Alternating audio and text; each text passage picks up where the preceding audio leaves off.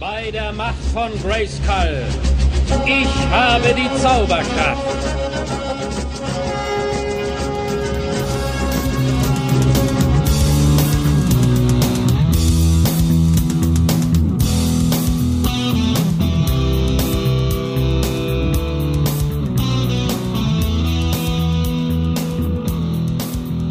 Ja, liebes Publikum, herzlich willkommen bei He-Mans Machtschädel.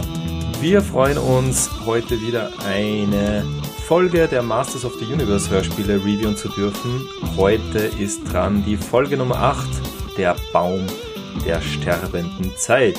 Das ist die Folge, welche Stratos in den Mittelpunkt rückt.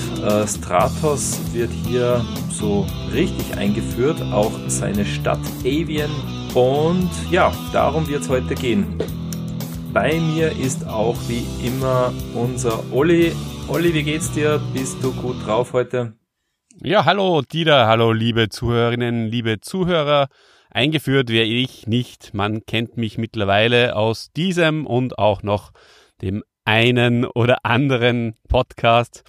Und ja, schön, dass du auch da bist. Begrüße dich natürlich auch recht herzlich.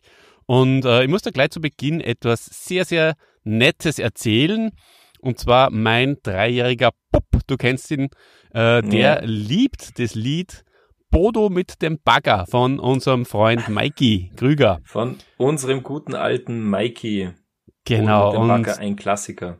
Du weißt ja, wir sind umgezogen und wie das halt so ist, nach einem Umzug sind die ganzen CDs und DVDs im Keller und bleiben dort vorerst. Und dieses vorerst wird dann meistens so lange, bis man wieder umzieht.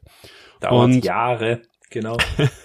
Bis genau, CDs aus einem Karton rausschaffen, vergehen Jahre, wenn nicht Jahrzehnte. So ist es. Und die CDs, die Kinder-CDs haben es schon raufgeschafft, aber der Bodo hat es bis jetzt noch nicht aufgeschafft, oder die Mikey-CD.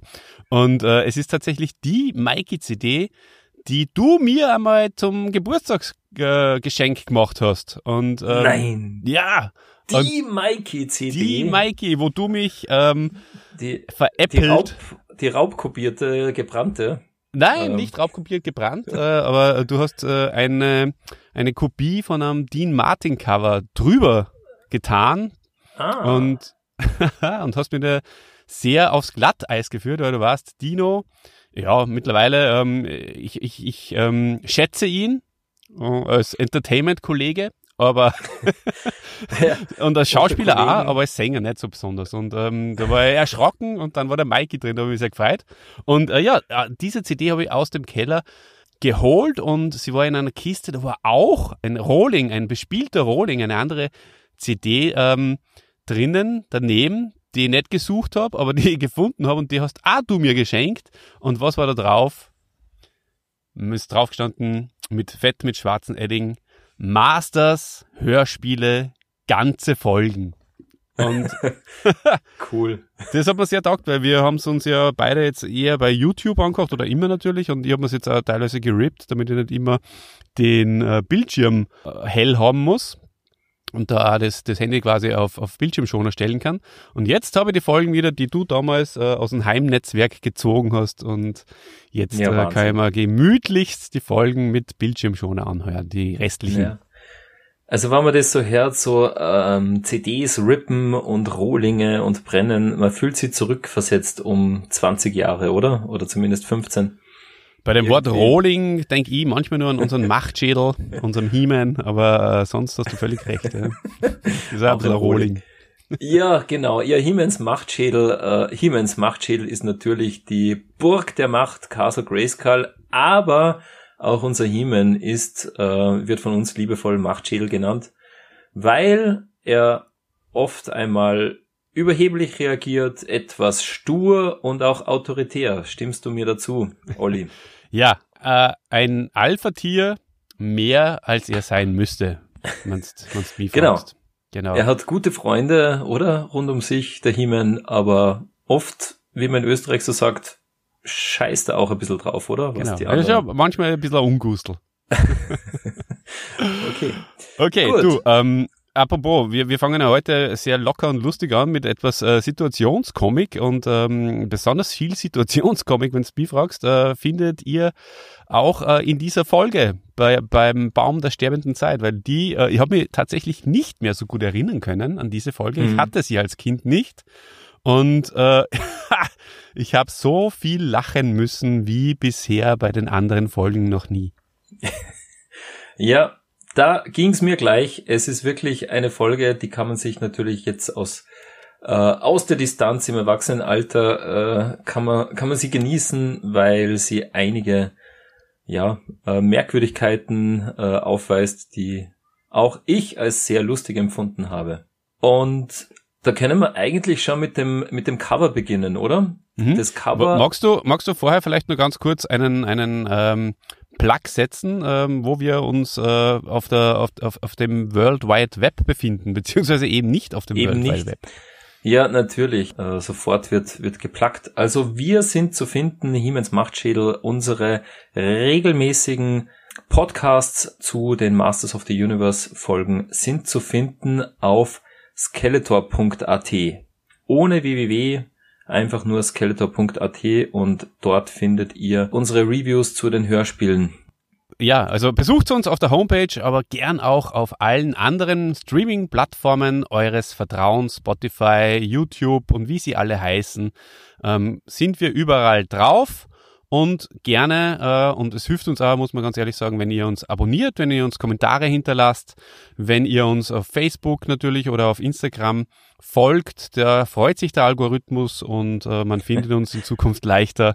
Und dies sei auch im Zuge des Plugins noch erwähnt. Und erwähnt sei auch noch, Entschuldigung, Dieter, dass ich dir jetzt ein zweites Mal ins Wort falle, natürlich, wenn ihr auf Situationskomik steht, dann könnt ihr gerne auch mal rüberschauen zu derpodcast.at, weil da ist unser zweites Projekt, das wir mit dem Chrissy machen, oder ich eigentlich in erster Linie.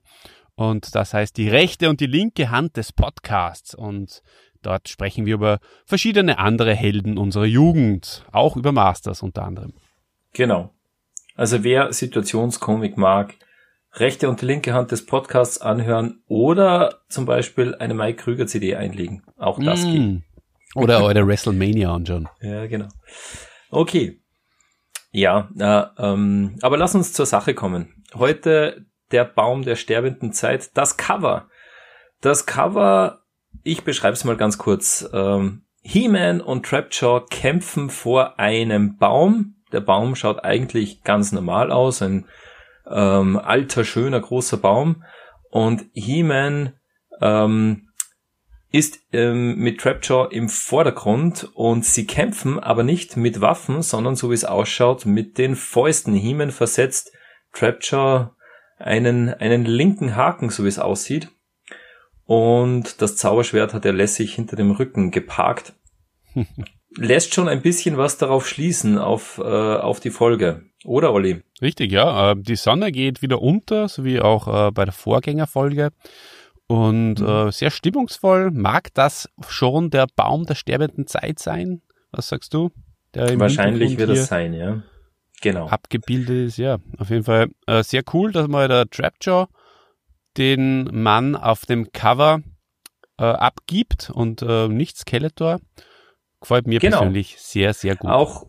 Auch das gefällt mir. Es wird Trapjaw als Kontrahent dargestellt und nicht Skeletor. Trapjaw ist ja auch wirklich eine zentrale Figur in dieser Folge. Du, ich habe mir auch das Kassetten-Inlay herausgeschrieben. Soll ich das einmal vorlesen? Das ist unser Podcast. Du darfst alles tun, was du willst. Ich finde das super. Also ich habe das als Kind ja geliebt, immer diese Kassetten-Inlays. Ich bin ja im Mediamarkt gestanden oder wo auch immer, ich weiß gar nicht wo, und habe mir dann so viele Inlays durchgelesen von so vielen Hörspielen. Und beim Baum der sterbenden Zeit, da steht Folgendes. Skeletor streckt seine Hand nach Avian aus, der Stadt in den geheimnisvollen Bergen. Herr der Stadt ist Stratos. Er bittet He-Man um Hilfe, doch dieses Mal hat der Gigant mit Gegnern zu tun, die er nicht mit dem Zauberschwert allein bekämpfen kann. Ja, Hört. Ja, sind diese Gegner etwa unsichtbar? Das ist eine große Frage. Genau. Genau. Ja, also bevor wir in die Handlung einsteigen, lieber Olli, gibt's neue Rollen, gibt's neue Synchronsprecher oder Sprechstimmen, die erwähnenswert sind? Es gibt den Stratos, der ja jetzt nicht mehr von dem Sprecher von der Vorgängerfolge der Doppelgänger gesprochen wird, sondern es ist jetzt Joachim Richard. Und während wir bei der Doppelgängerfolge uns nur überlegt haben, heißt der Richard oder heißt der Richter, ist es mittlerweile sicher, es ist Joachim Richard. Und der Spaß ist folgender, man kennt ihn eventuell von der Tatort-Krimiserie, wo er zwischen 71 und 82 in insgesamt 11 Episoden den Kriminalmeister Laumen neben dem populären Tatort-Kommissar Trimmel gespielt hat, und den Tatort-Kommissar Trimmel hat der Walter Richter gespielt. Und von daher schließt sich da wieder der Kreis. Also der Richard und der Richter in einem Set. So haben wir es beisammen. Genau. Ja, ich habe in den 80er, 90er und 2000er Jahren, ich glaube, ich habe in meinem Leben noch keine Tatort-Folge ganz angeschaut. Ich bin tatsächlich kein Tatort-Seher. Deshalb kenne ich den Joachim Richard gar nicht. Ja, nicht. Ja, nicht, und das passt auch so. Tatort ist was für andere. Ja, genau. Von Europa ist er natürlich auch des Öfteren engagiert worden, so wie viele andere in dieser Zeit, die in Film und Fernsehen in Deutschland einen gewissen Status gehabt haben. Und ja, seine Stimme hat er einigen TKKG und 5 Freunden und 3 Fragezeichen Nebendarstellern geliehen. Und ja, wer ein Magnum gesehen hat und das mag, da hat er in der ARD-Synchronfassung zumindest den Rick gesprochen. So viel zu Stratos. Ist leider 2007 nach langer, schwerer Krankheit gestorben. Und die zweite, die ich mir herausgeschrieben habe, ist die Gisela Trowe. Die ist natürlich auch an sich sehr bekannt. Auch eine bekannte deutsche Schauspielerin. Die ist 22 geboren und 2010 verstorben und war auch Schauspielerin und Synchronsprecherin. Man kennt sie auch unter anderem von so TV-Serien wie Unser Lehrer Dr. Specht oder Ein Bayer auf Rügen. Und die hat aber auch Synchronarbeit geleistet, hat die Gina Lolo Brigida zum Beispiel gesprochen oder die Shelley Winters. Da kennst du die vielleicht ein bisschen besser aus bei den älteren Schauspielerinnen. Hast du da ein Bild zur Shelley Winters? Habe ich jetzt gerade kein Bild, zur Lolo Brigida natürlich schon, aber ja. Der Name Gisela Trowe, da hat es tatsächlich geklingelt bei mir, und ich habe sie jetzt kurz gegoogelt, also die kennt man tatsächlich, die kennt man als Schauspielerin. Bekanntes Gesicht, gell? Ein bekanntes Gesicht. Einprägsam auch. Aber tatsächlich hätte ich nie zuordnen können, wenn ich nur die Stimme des Geistes von Castle Grayskull höre. Genau, du hast es vorweggenommen, das habe ich nämlich bis jetzt eh nicht gesagt. Sie spricht den Geist und die Soa auch in weiterer Folge bis zum Ende der Masters-Serie, weil das war ja bisher ein rechter Kmurks mit Soa und dem Geist, und da kommen wir dann eh noch dazu. Ja, immer andere. Ja. Genau, und mir ist sie... besetzt, einmal weiblich. Genau, eben, ja. Und mir ist sie aber nur sehr, sehr im Ohr als Mrs. Darnley in der 3-Fragezeichen-Folge Der Zauberspiegel. Das war nämlich eine, die ich sehr, sehr oft gehört habe. Ja. Und da spricht sie die Hauptperson sozusagen, neben unseren Fragezeichen und auch neben natürlich Andreas van der Meen, der da auch wieder eine große Rolle hat, als Morten.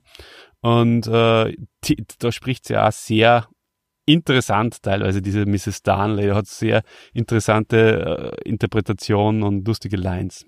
Kann man auch mal rüber switchen zur rechten und linken Hand des Podcasts. Da wird es bald auch einen 3-Fragezeichen-Episode geben. Jetzt Status Quo noch nicht. Wow, da freuen wir uns schon drauf. Ja, jedenfalls eine versierte Dame, die Frau Trowe. Absolut. Okay. Ja, dann steigen wir ein in den Plot, oder? Plot. Oder hast du noch was für unsere Hörer? Nix mehr.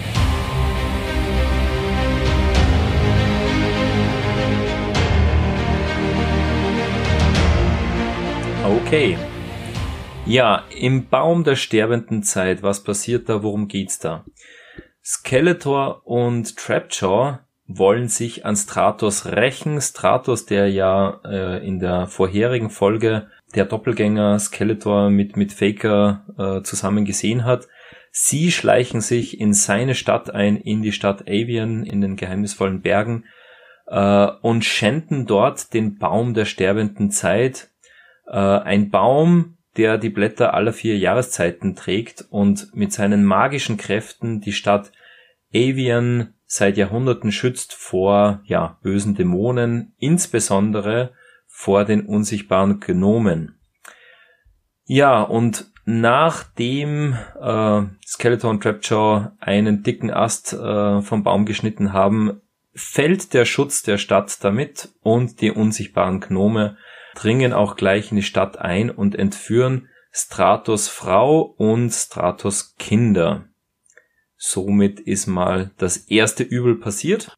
Ja, in Eternis bekommt Adam die Kunde von Soa mitgeteilt, dass eben Stratos Familie entführt wurde, und sofort bricht er als He-Man auf, um Stratos beizustehen. Seine Freunde Man-at-Arms, Orko und Battlecat nimmt er natürlich mit und sie fliegen Richtung Avian mit ihren Fluggeräten, mit dem Roadtripper und dem Windrider.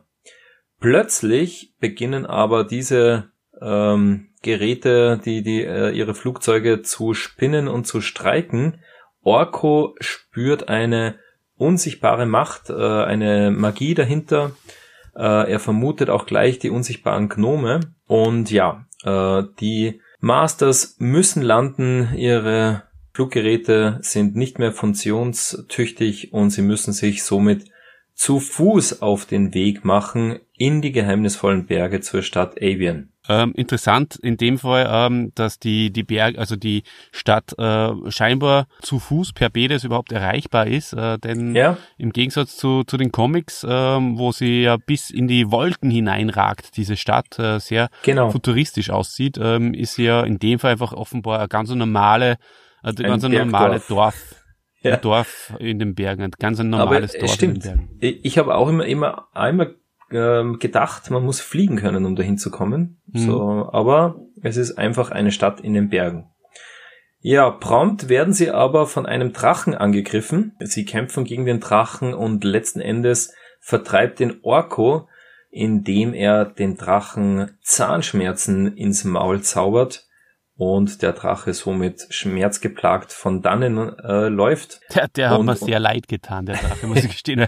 Ich stelle mir da so einen Tyrannosaurus vor mit riesigen Zähnen. Das muss furchtbar wehtun. Und dann Karies, oder? Na, echt. Ja. Genau. Jedenfalls haben unsere Helden wieder freien Weg und schaffen es auch in die Stadt Avian. Sie kommen in den Palast von Stratos. Und Stratos erklärt ihnen auch sogleich, was passiert ist. Und in dem Moment bekommen sie auch Besuch von Trapjaw. Trapjaw kommt als Botschafter Skeletors und überbringt dessen Forderungen. Skeletor möchte Avian haben. Er will, dass Stratos ihm die Stadt übergibt. Er hat genug von der Finsternis und von Snake Mountain und von dunklen Burgen. Er möchte seinen Sitz in Avian haben. So. Ja,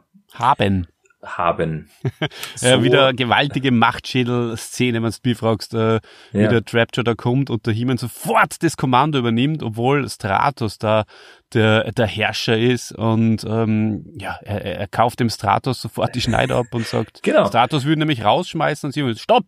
Und He-Man sagt, stopp! Nein! Trapjaw, darfst kommen und erzähl mal, was los ist. Ja. Und nur um ihm nachher trotzdem eine reinzuhauen am Schluss. Also sehr ungustelmäßig. Ganz richtig. Also der He-Man weist die Forderung zurück, und Trapjaw bekommt auch noch eine verpasst von ihm, so dass ihm der Kiefer verrenkt wird und muss dann von dannen ziehen. Nichtsdestotrotz nichts gewonnen für unsere Helden. Gleich darauf fallen nämlich die unsichtbaren Gnome erneut in die Stadt ein und stiften ganz gewaltiges Chaos und richten viel Zerstörung an. Planierraupen gehen auf einmal los, überwalzen Dinge, die Gnome peinigen und piesacken die Bevölkerung. He-Man kann sie nicht mit seinem Schwert bekämpfen, die Gnome sieht er nicht, er kann sie nicht vertreiben und somit beraten unsere Helden, wie sie denn nun fortfahren können, wie sie der Stadt Schutz bieten können. Stratos, etwas zögerlich, erklärt dann, dass es eine Möglichkeit gibt. Das ist ein bisschen eine abstruse Geschichte, das Ganze. Ich versuche sie mal. Vollkommen irre. Vollkommen irre. Genau. Also die Stadt wird wieder geschützt vor böser Magie, wenn ein Stein, ein großer, unglaublich schwerer Stein, einige Meter bewegt wird, hin zu einer großen, dicken und wahrscheinlich kalten Stange. Dort muss er hingeschoben werden und wenn der Stein die Stange berührt, dann ist die Stadt geschützt. Ja, der Stein liegt aktuell davon entfernt, was aber der Stadt jetzt nichts ausgemacht hat, weil ja der Baum der sterbenden Zeit sozusagen eingesprungen ist und die Stadt beschützt hat. Jetzt ist der Baum aber verletzt und somit muss der Stein wieder eine Stange berühren, damit Gnome nicht in die Stadt kommen können. Wenn der Baum wegfällt, muss der Stein eine Stange berühren. Genau, so einfach ist die ganze Geschichte. Einen Haken hat das Ganze natürlich, der Stein ist unglaublich groß und schwer, er darf aber nur von einem Mann bewegt werden. Mhm. Und dieser, sobald er den Stein berührt hat, muss er es auch schaffen. Wenn er es nicht schafft, den Stein loslässt und der Stein nicht die Stange berührt, dann wird dieser Mutige auf der Stelle sterben. Das ist ja unglaublich. Unglaublich. Ja, was glaubst, Olli, wer nimmt das Wagnis auf sich, den Stein zu bewegen? Ich könnte mir vorstellen, dass He-Man derjenige ist, der natürlich ohne Rücksicht auf Verluste und ohne an seine Verpflichtung als Beschützer von Eternis da sofort sein Leben aufs Spiel setzt. Ja. Völlig richtig, ich hätte auf Man-at-Arms gehofft, aber He-Man sagt, ich schieb den Stein an seine Stelle. Er schlägt alle Bedenken seiner Freunde in den Wind und er macht sich auch gleich daran, den Stein zu schieben. Und das schafft er auch mit Unterstützung, mit Hilfe des Geists von Castle Grayskull, wie er auch nachher sagt. Auch der Geist hat ihm Kraft gegeben, damit er den Stein bewegen kann. Jedenfalls, die Stadt ist gerettet, die unsichtbaren Gnome können nicht mehr in die Stadt kommen, aber, lieber Olli, was ist mit Stratos Familie? Wo ist Delora und Stratos Kinder? Wo sind die? Ja eben, die sind nämlich nicht da. Die sind gar nicht da. Das ist ja unfassbar, die sind verschwunden. Und sie haben keine Idee, keine Fährte, keine Spur, wo die denn sein könnten. Schließlich schmieden sie aber den Plan, einfach mal Trapjaw bis zu Skeletor zu folgen. Sie vermuten ja, dass Skeletor sich mit den unsichtbaren Gnomen verbündet hat und Skeletor soll sie zu Stratos Familie führen. Unglaublich guter Plan, wenn du mich fragst. Kann man nichts dagegen einwenden. Genau. Ach. Stratos findet auch Trapjaw, der sich zu Fuß auf dem Weg zurück zu Skeletors Versteck macht. Er wandert Richtung geheimnisvolle Berge. Und Orko beamt sich dann auch zu ihm hin und heimlich folgt er ihm bis zur finsteren Schlucht. Das ist der Ort, wo Skeletor sein Versteck bezogen hat. Und in der finsteren Schlucht, da befindet sich auch das obere Ende der sogenannten schiefen Bahn. Jetzt habe ich ja schon immer vermutet, dass der Skeletor irgendwann mal auf die schiefe Bahn gerät oder wahrscheinlich schon geraten ist, aber in dieser Folge ist er tatsächlich am oberen Ende der schiefen Bahn. Mhm. Ja, unsere Helden, nachdem sie das wissen, ziehen auch gleich dorthin, ziehen gegen Skeletor. Ja, sie finden Skeletor, schlagen seine Schergen in die Flucht, sie drängen sie und stürzen Skeletor und seine Gehilfen auch gleich in die besagte schiefe Bahn, wo sie verschwinden. Keiner weiß, wo die schiefe Bahn endet und wo die Bösen dann wirklich rauspurzeln. Das wird nicht erklärt. Es scheint so, wie wenn Skeletor und sein Gefolge für immer besiegt ist. Und ja. Was von den Guten natürlich auch, wie fast in jeder Folge, dann auch als solches angenommen wird. Skeletor ist endgültig besiegt, ja. Das Böse kann nie wieder zurückkehren. Genau. Wunsch ist der Vater des Gedanken, so ja. Auch hier. Und ja, nichtsdestotrotz, Stratos Familie bleibt weiterhin verschwunden. Sie haben sie nicht in der finsteren Schlucht gefunden. Letzten Endes ist es Orko, der die Anwesenheit von Stratos Familie spürt, als alle wieder nach Avian zurückgekehrt sind. Und Orko kann sie auch durch seine Zauberkraft wieder zum Vorschein bringen. Sie waren die ganze Zeit im Baum der sterbenden Zeit versteckt und haben alles miterlebt und sind nun endlich, Orko sei Dank, endlich sind sie auch wieder vereint mit ihrem Stratos. Alles ist wieder im Lot, der Stein bei der Stange, Skeletor in die glatte Röhre, in die schiefe Bahn gestürzt und alle Helden freuen sich. Orko Schlussgag, ich weiß es gar jetzt gar nicht. Nein, ich glaube kein Schlussgag.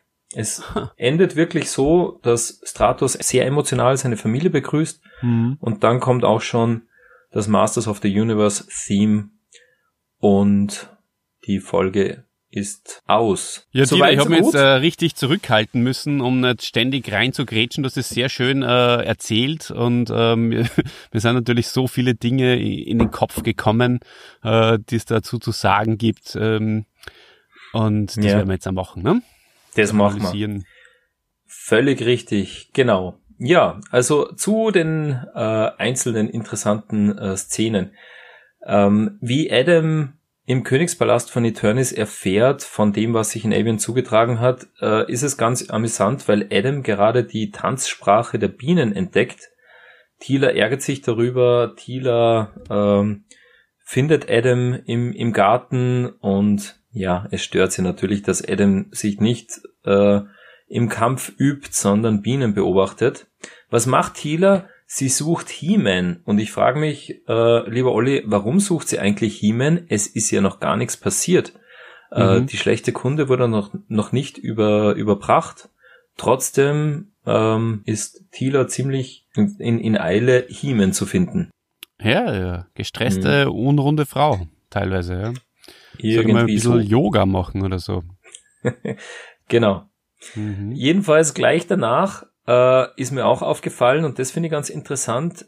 Soa kommt, Soa als Adler spricht aber nicht zu Adam, sondern der Adler verwandelt sich in die rote Wolke, in den Geist von Castle Grayskull. Und das, lieber Olli, das kenne ich eigentlich sonst nur, das macht er doch nur in der Burg, oder? Ich habe das nicht mehr so wirklich im Kopf, dass das auch außerhalb von der Burg passieren kann. Ja, habe ich auch nicht im Kopf. Richtig, und es ist vor allem auch das erste Mal natürlich, dass es überhaupt so ist, weil bis jetzt, wie wir ja schon vorher gesagt haben, bei der Gisela Trowe ist es, waren sie immer getrennt voneinander zu behandeln und jetzt ist es das erste Mal ein und die gleiche Person und auch gesprochen von ein und der gleichen Person und das ist sicher erwähnenswert, richtig. Ja, das stimmt. Also in Geist hat sie auch bei Sturm auf Castle Grayskull und so weiter gegeben, aber eben nicht diese Verwandlung. Ja, diese Transformation, das hat offenbar ein bisschen Zeit gebraucht, denn beim Doppelgänger zum Beispiel hat er vorher auslassen, der Geist. Ne? Da hat er ja überhaupt nicht gewarnt, die Freunde.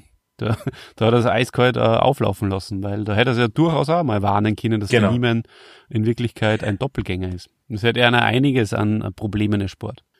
Ganz wichtig ist mir schon, oder ich möchte nicht unerwähnt, möchte ich nochmal die erste Szene lassen, weil die ist großartig. Also das ist wieder mal so ganz typisch dafür, warum ich diese Hörspielen einfach so sehr liebe, weil es so ein wunderschöner atmosphärischer Anfang wieder ist mit Skeletor und Trapjaw in Avian, wie sie da sich rein schleichen und unerkannt bleiben und wo natürlich der Trapjaw diese traumhaft schöne Szene hat, wo er den Baum bewundert, wo man den Trapjaw dann auch lieben muss dafür.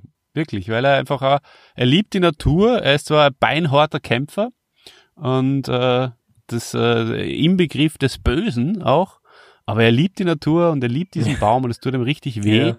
Dem Baum übrigens auch, dem tut's auch weh, dass der Skeletor da so brutalst einen Ast abknickt.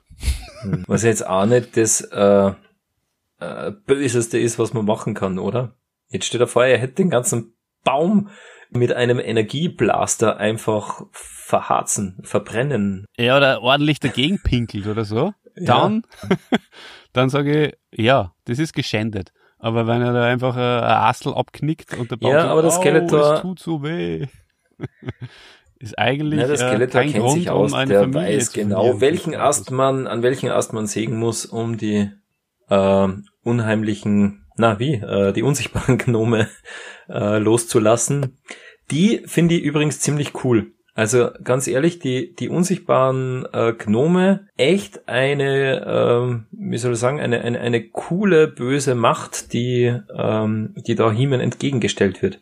Auch wie sie in die Stadt einfallen, da die Soundeffekte, die man da so hört, also es ist echt, man hat da so eine Horror-Sound-Kulisse mit schrille Schreie im Hintergrund, Motorgeräusche hört man und immer zwischendrin das fiese Gekicher von den Gnomen.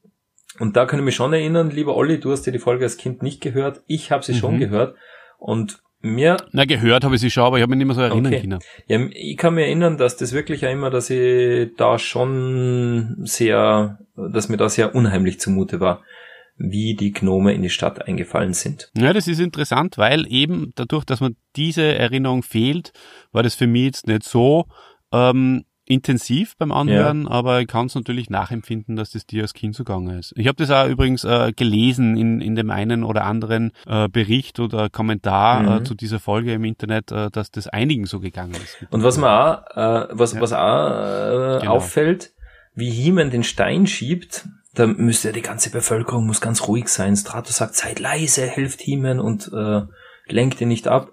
Man hört aber im Hintergrund trotzdem die Gnome, wie sie auch flüstern und fies kichern und lachen und sie schreien so hehe und auch wuh, so ein bisschen wie der Ric Flair, weil man heute schon bei einer alten WrestleMania war. Ja. Wuh. Ja, richtig, ja. Oder wieder Pumuckl. Wuhu. Ja, richtig, total. Aber es ist auch so, dass das Volk im Hintergrund redet und überhaupt nicht leise ist in Wirklichkeit. Ja, und dann dass schon. Dass der Machtschädel He-Man dem Man-at-Arms wahnsinnig über den Mund fährt.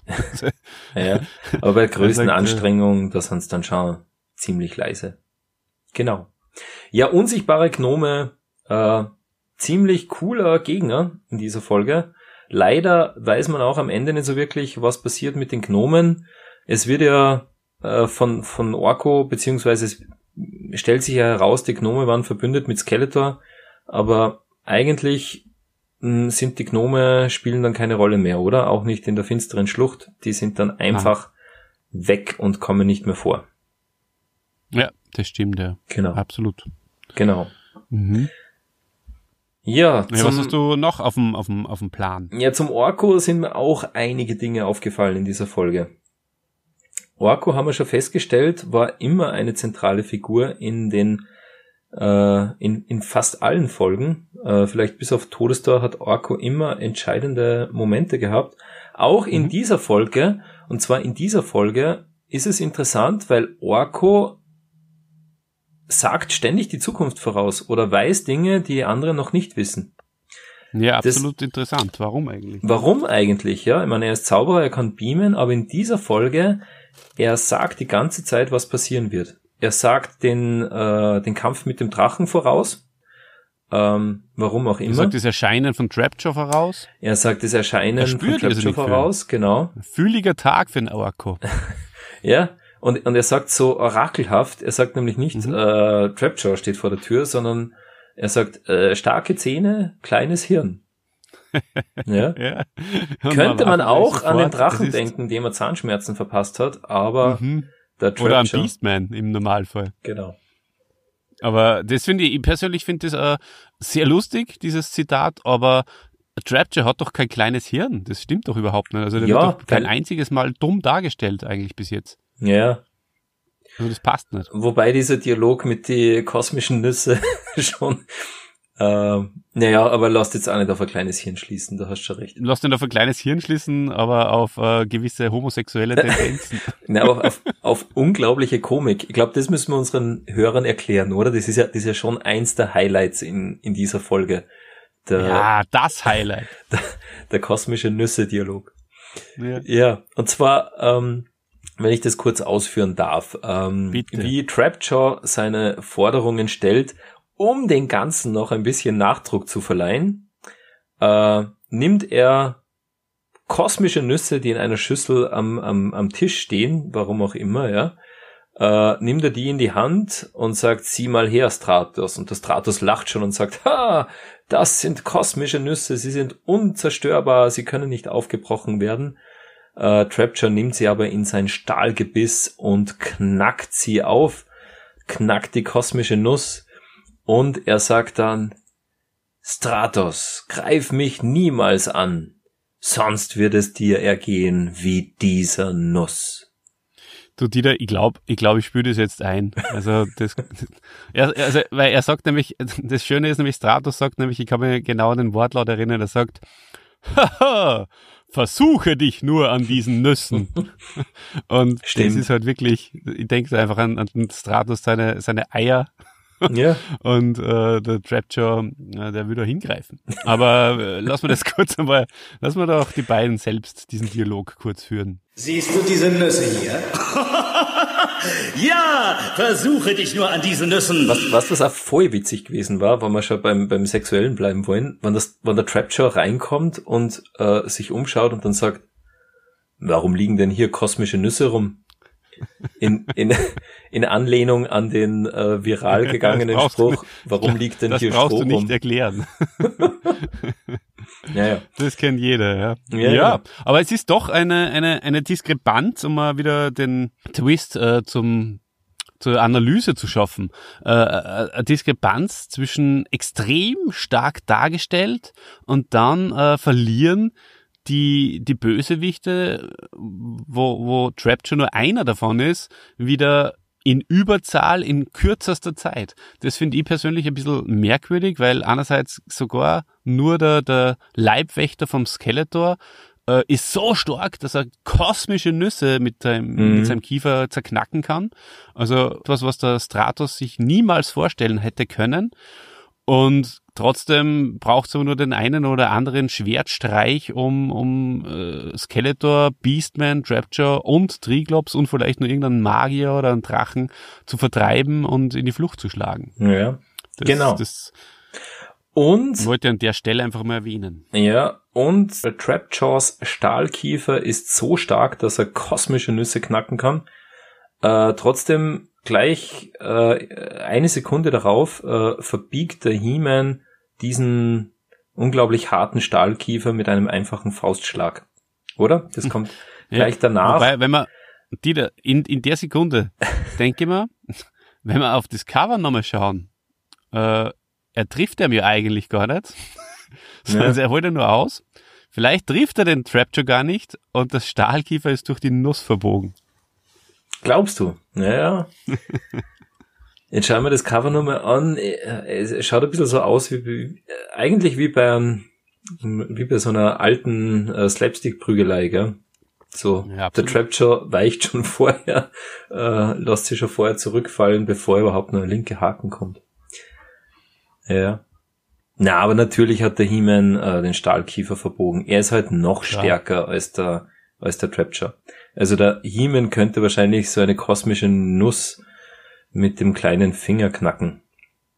Ja, und das kann man dann vielleicht gleich im Anschluss nur weiter spinnen. Diese wunderschöne Szene geht ja dann quasi nur weiter oder zieht einen Rattenschwanz nach sich, weil der Trapjaw ja dann durch die Berge wandert, zurück zu Skeletor und ständig seinen Stahlkiefer gegen irgendeinen Felsen drischt, um ihn wieder irgendwie in Form zu bringen. Genau. Und das ist natürlich auch wahnsinnig lustig. Ja. Also ich stelle mir das einfach so vor, dass der da erstens einmal muss er zu Fuß zurück zu Skeletor, also er wird weder abgeholt, noch hat er irgendwie ein Fahrzeug zur Verfügung er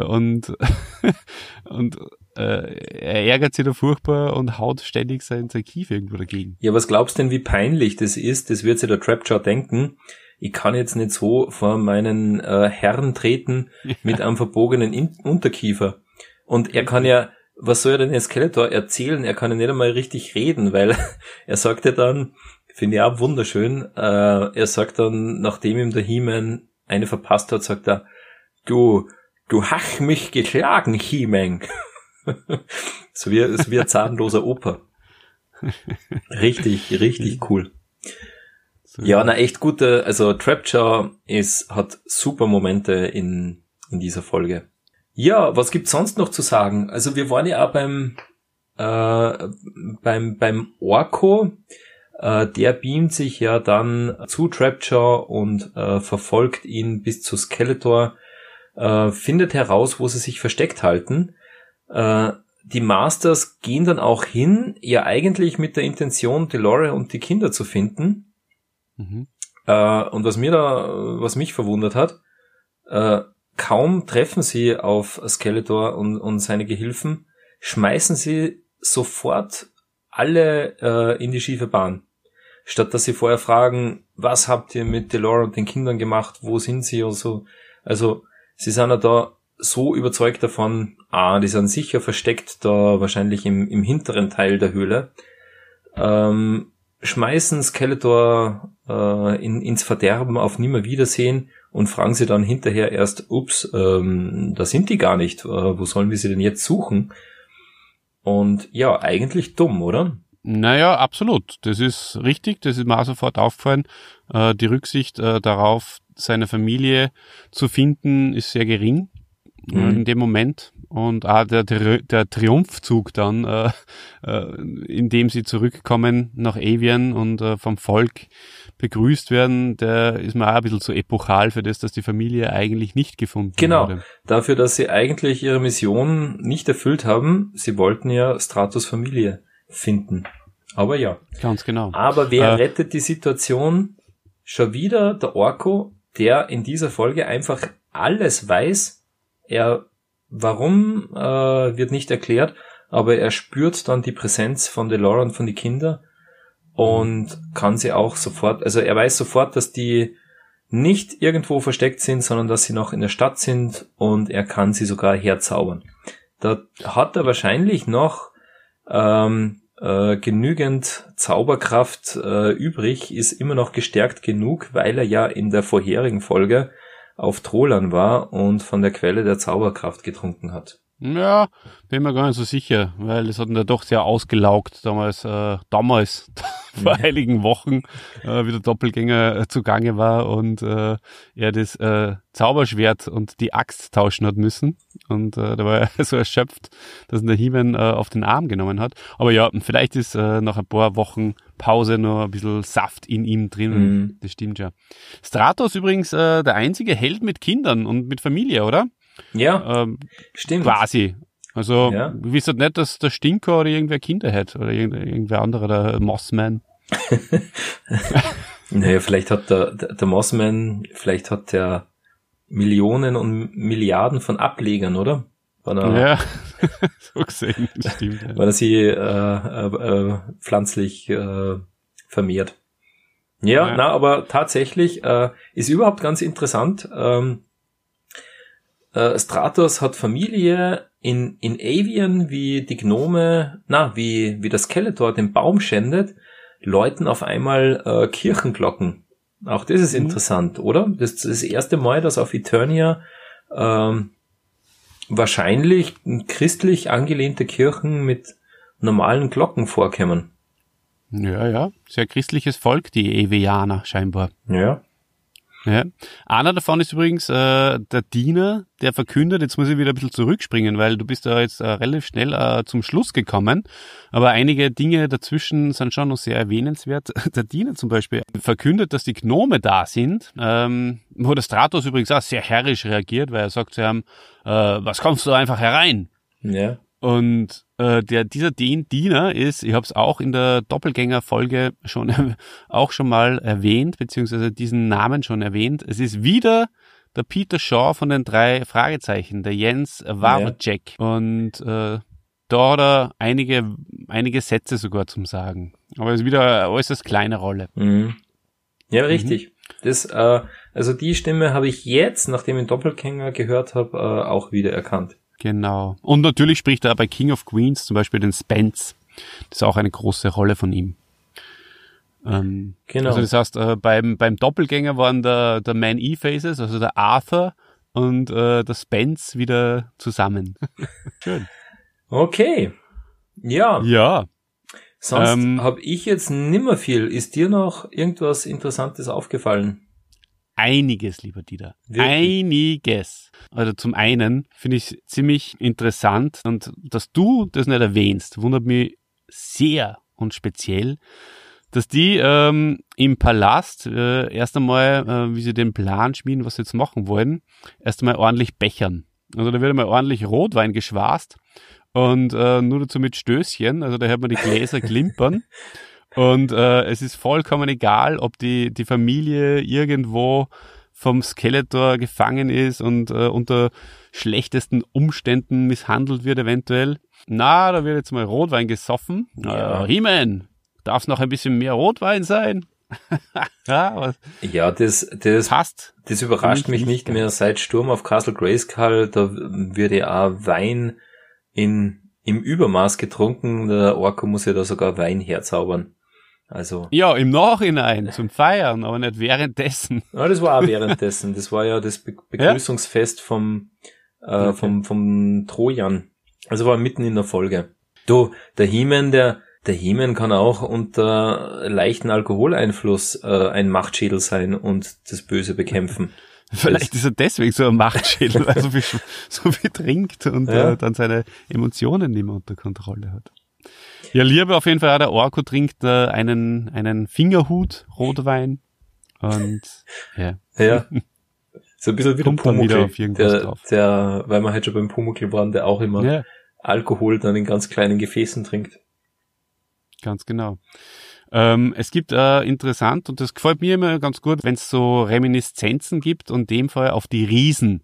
Da geht es um die magische Doppelmeile, wo gesagt wird, das ist dieser Stein und so, der kommt nur aus der Zeit, wo die Riesen über Eternia geherrscht haben. Das taugt mir persönlich immer ganz gut, wenn man sich ein bisschen mit der Geschichte von Eternia und Pre-Eternia beschäftigt. Das soll so sein und ist auch das zweite Mal schon nach dem Todestor, wo es um wo die Riesen auch erwähnt werden, beziehungsweise beim Todestor geht es ja sogar um die Riesen auch.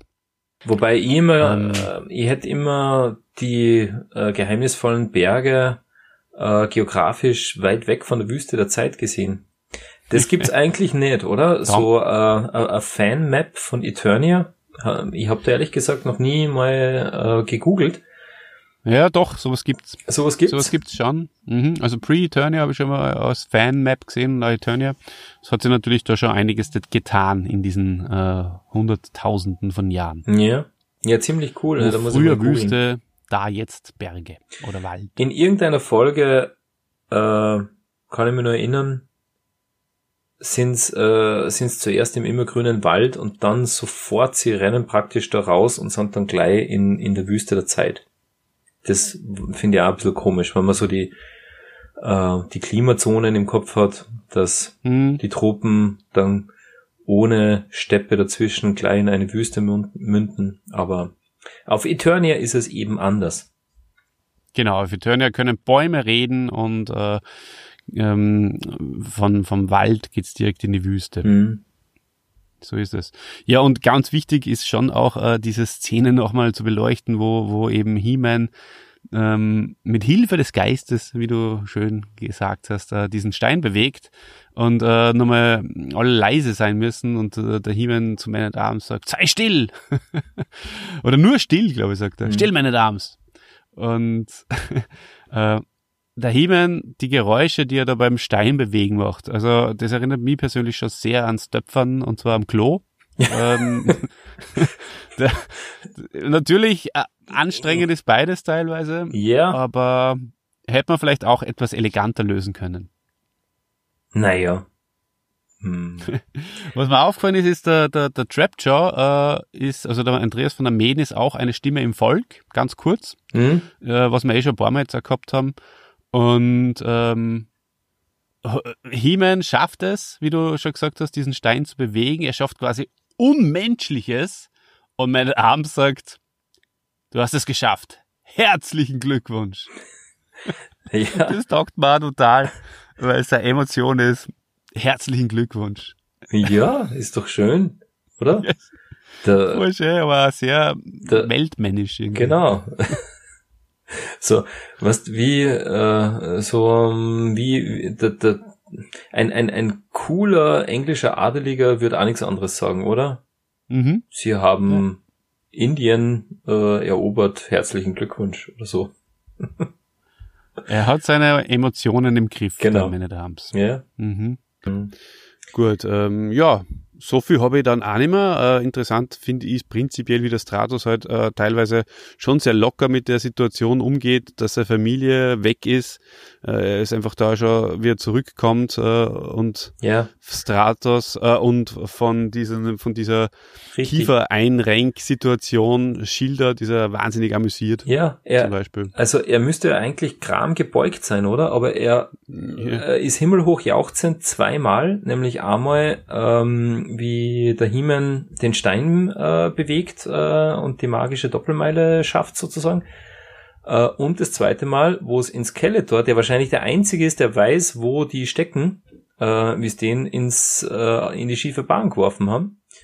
Und beide Male gefreut er sie und dann so, aber wo ist meine Frau und die Kinder? Dann fällt sie ihm wieder ein. So ein bisschen kommt das rüber.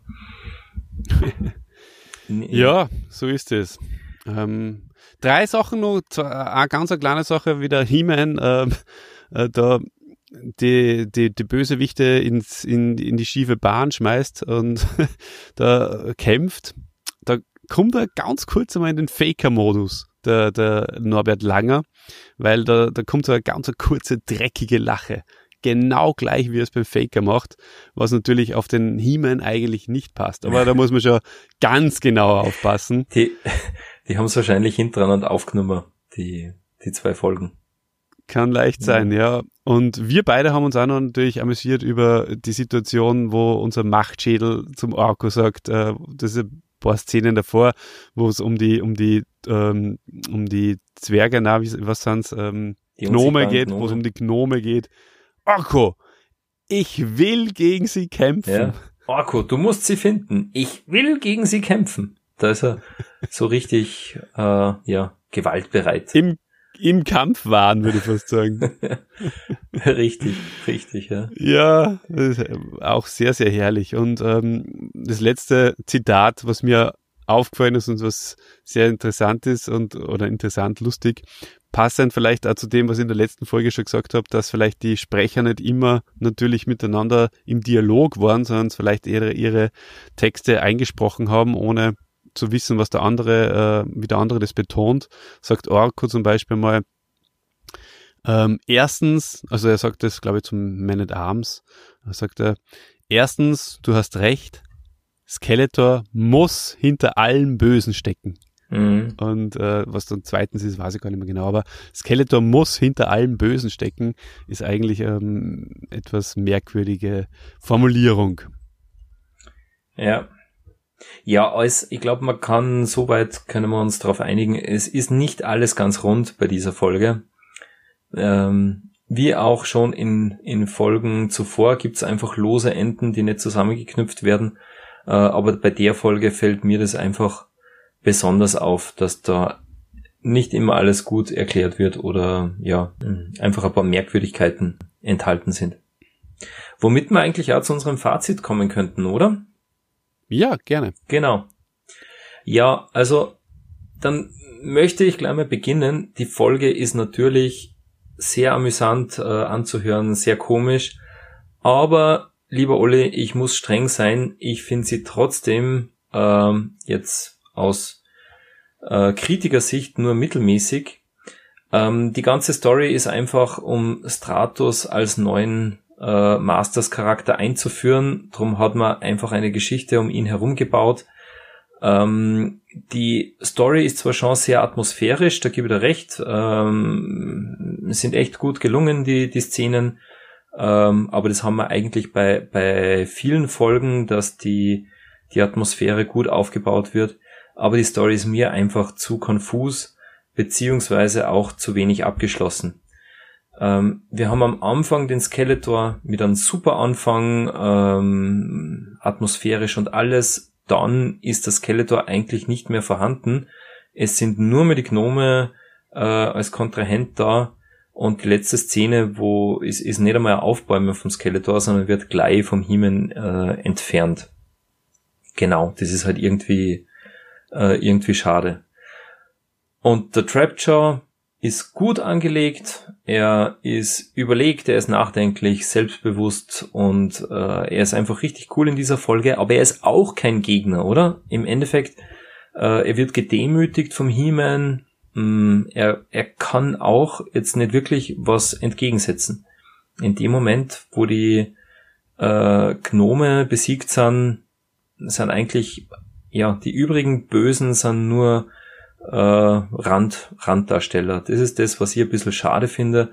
Somit ist einfach auch dieser Spannungsbogen, der baut sich für mich nicht so wirklich auf und löst sich auch nicht auf.